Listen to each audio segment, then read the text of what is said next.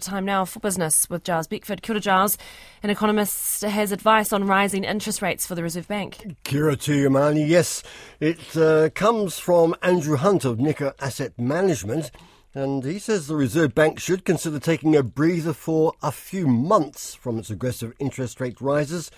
Uh, he says uh, the RBNZ has done enough for now in battling high inflation by raising the official cash rate by four percentage points over the past 15 months. Well, analysts are divided, uh, particularly so after this week's inflation numbers, whether next month's monetary statement will be another super jumbo sized 75 basis point rise, as we saw in November last year, or a more restrained 50 basis points. Well, Andrew Hunt says the financial and economic conditions look confused and unclear, and that suggests caution for the RBNZ. The Federal Reserve has just been trying to take some liquidity out of the financial markets, and nobody was prepared to be on the other side, which I think probably adds to this sense that there is something wrong in these short term funding markets. And with that as a background, if I was Adrian Orr, I just I would I would take a very definite time out at this point. Uh, I, do think in, in six months' time, the Reserve Bank of New Zealand should be easing. But to be honest, I think the Orr era Reserve Bank of New Zealand has tied itself in knots with its price measures going one way and quantity measures going the other way. Well, Andrew Hunt says in the near term, the New Zealand economy should see a bit of a lift from the improvement in China as it's lifted its COVID restrictions, but that will be tempered by the drag from the slowing housing market. And of course, uh, what happens in the US economy is a prime influence around the world. And the US investment markets were heartened by data showing the US economy grew an annualized 2.9% in the final quarter of 2022. Consumer spending and business investment were positives, suggesting the US economy may manage a soft landing despite the strong rise in interest rates.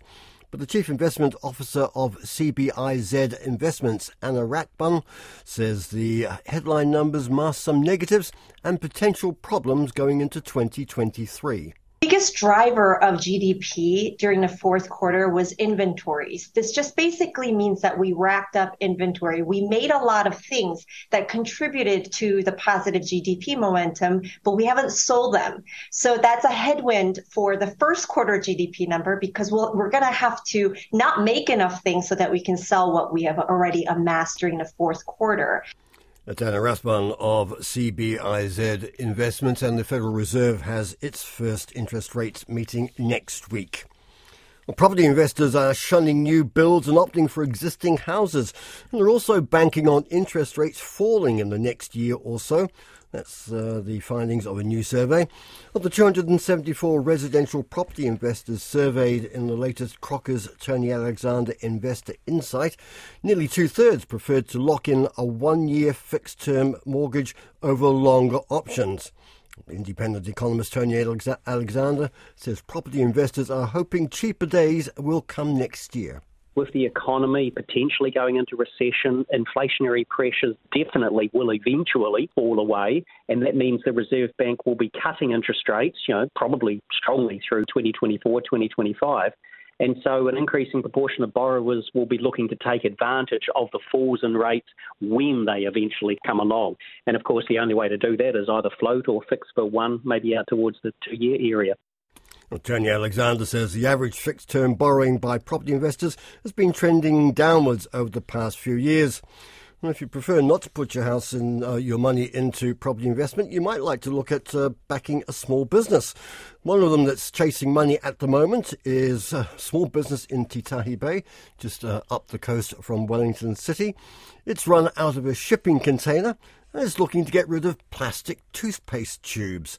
The toothpaste company Solid makes tablets and powders stocked in 60 niche eco stores around the country.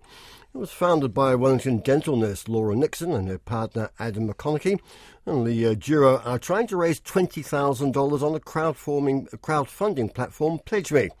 Laura Nixon says crowdfunding will get them closer to new premises while also building relationships with the ordinary consumers who use their products. We're not really trying to compete with Colgate on price um, because we, we can't really. Um, we make all our products in New Zealand and uh, we package them in glass um, rather than plastic tubes.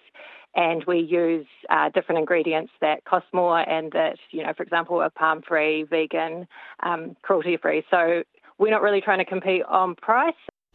This is uh, uh, Laura Nixon from Solid, uh, and uh, some new products that they're looking to develop dry mouth gels, denture products, and apparently there's quite a bit of uh, demand for toothpaste for dogs. I'm not sure I'd be brave enough to do it with my dog anyway. Let's have a look at financial markets and see how they're faring. Joined by Ed Glennie of Hobson Wealth. Kia to you, Ed. Afternoon, Giles. It sounds like I might have uh, got my mortgage rate wrong at 18 months with all that talk earlier about uh, interest rates maybe pausing or coming off soon. You listen to us and you might get a good steer on a financial issue or two, Ed. I know you're in the market, but you don't have a monopoly on advice. Uh, anyway, as we were saying, you might want to get into dog toothpaste as a possible uh, investment prospect as well. Share local share market uh, at a nine-month high or thereabouts. So have we continued that this morning? That's right. So we're up about uh, a quarter of a percent this morning, Giles. Um, currently at 12,057, which is up 33 points. Some of the movers today, Hallensteins is up nearly 3% at $5.30. Michael Hill is off uh, 2.5% at $1.18. Uh, Sanford probably is the biggest mover on the upside, is at, at uh, $4.28, up 12 cents. And Ryman is also up 12 cents uh, at $6.62. Australia's back from their day off. What's it looking like on the ASX? Well, that, that market is also at a, at a nine month high too, Giles. So currently it's up half a percent. The S&P ASX 200, which is up uh, currently at 7,507 after Australia Day yesterday. The banks are looking stronger. Uh, ANZ's up uh, to $24.89, and, and Fortescue is quite a strong mover with continued positive news of, of China reopening. That's an iron ore uh, miner, and that is at $23.18 a share. Uh, how's the Kiwi dollar faring?